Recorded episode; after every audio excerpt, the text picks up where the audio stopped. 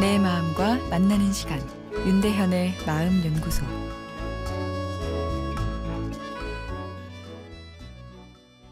안녕하세요. 목요일 윤대현의 마음 연구소입니다. 오늘은 내 안에 난폭한 엄마를 없애버리고 싶어요란 청취자분 사연입니다. 저는 두 아이를 둔 프리랜서 엄마입니다. 제 고민은 8살 큰 아이와의 관계입니다. 제가 수학 전공이라 아이 수학을 가르치고 있는데요. 저도 모르게 제 아이 볼을 꼬집고 꿀밤을 때리고 또 등짝을 때리기도 합니다.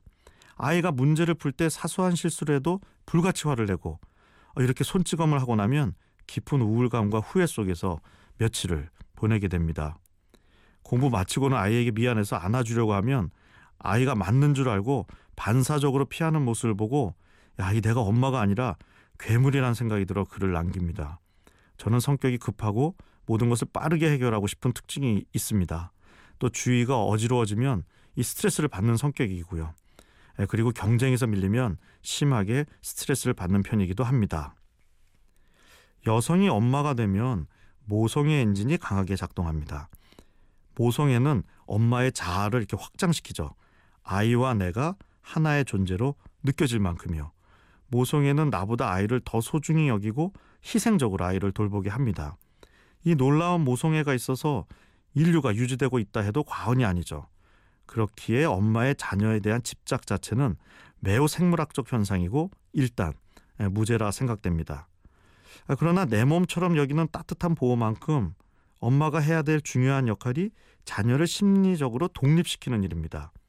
모성애는 엄마로 하여금 아이와 하나다라고 느끼게 하지만 사실은 엄마와 아이는 다른 독립된 개체죠. 그런데 모성애가 지나치게 되면 아이를 내 것처럼 조종하려는 욕구가 생기게 됩니다. 문제는 내 마음도 내 마음대로 안 되는데 다른 존재인 자녀를 나도 모르게 조종하려다 보면 아이와의 관계도 나빠지고 아이의 심리 발달에도 부정적인 영향을 주게 됩니다. 완벽함은 현대 사회에서 요구되는 능력이기도 하지만 자녀와의 관계에 완벽주의가 스며들면 아이들을 지나치게 몰아세울 수 있습니다.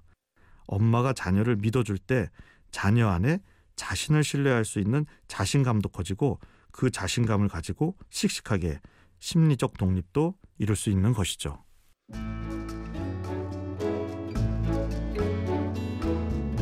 윤대현의 마음연구소 지금까지 정신건강의학과 전문의 윤대현 교수였습니다.